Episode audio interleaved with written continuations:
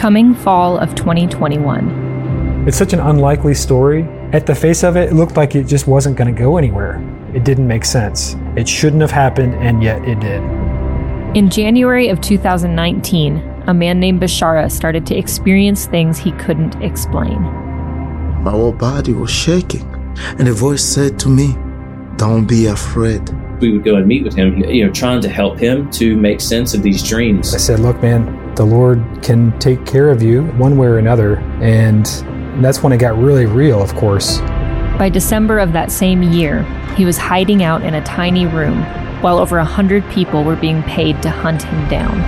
There's these couple of soldiers, and they put him in the back of a Land Cruiser. They put chains on his feet and they chained his hands. It's hard to imagine a Muslim not knowing that if they turn to Jesus, that it won't have serious ripples.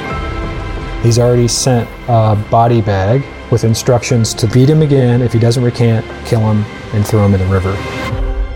So, how did he get there? And how did one small event begin a ripple so big that it would stretch into multiple countries?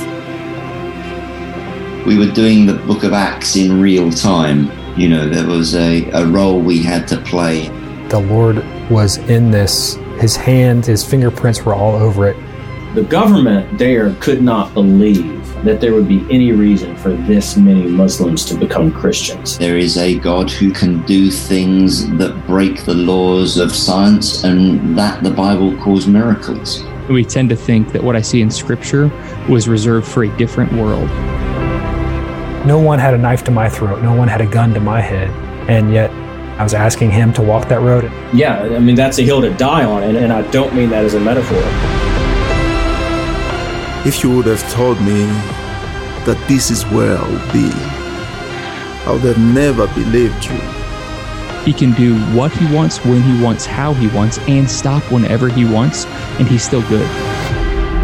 This is Maverick, a podcast about people whose encounters with Jesus have turned them into rebels, dissenters, and outsiders. And on this season, we'll follow the story of this one man who found God and lost everything else in the process. I never saw any of this coming. I never expected any of this. Subscribe wherever you get your podcasts.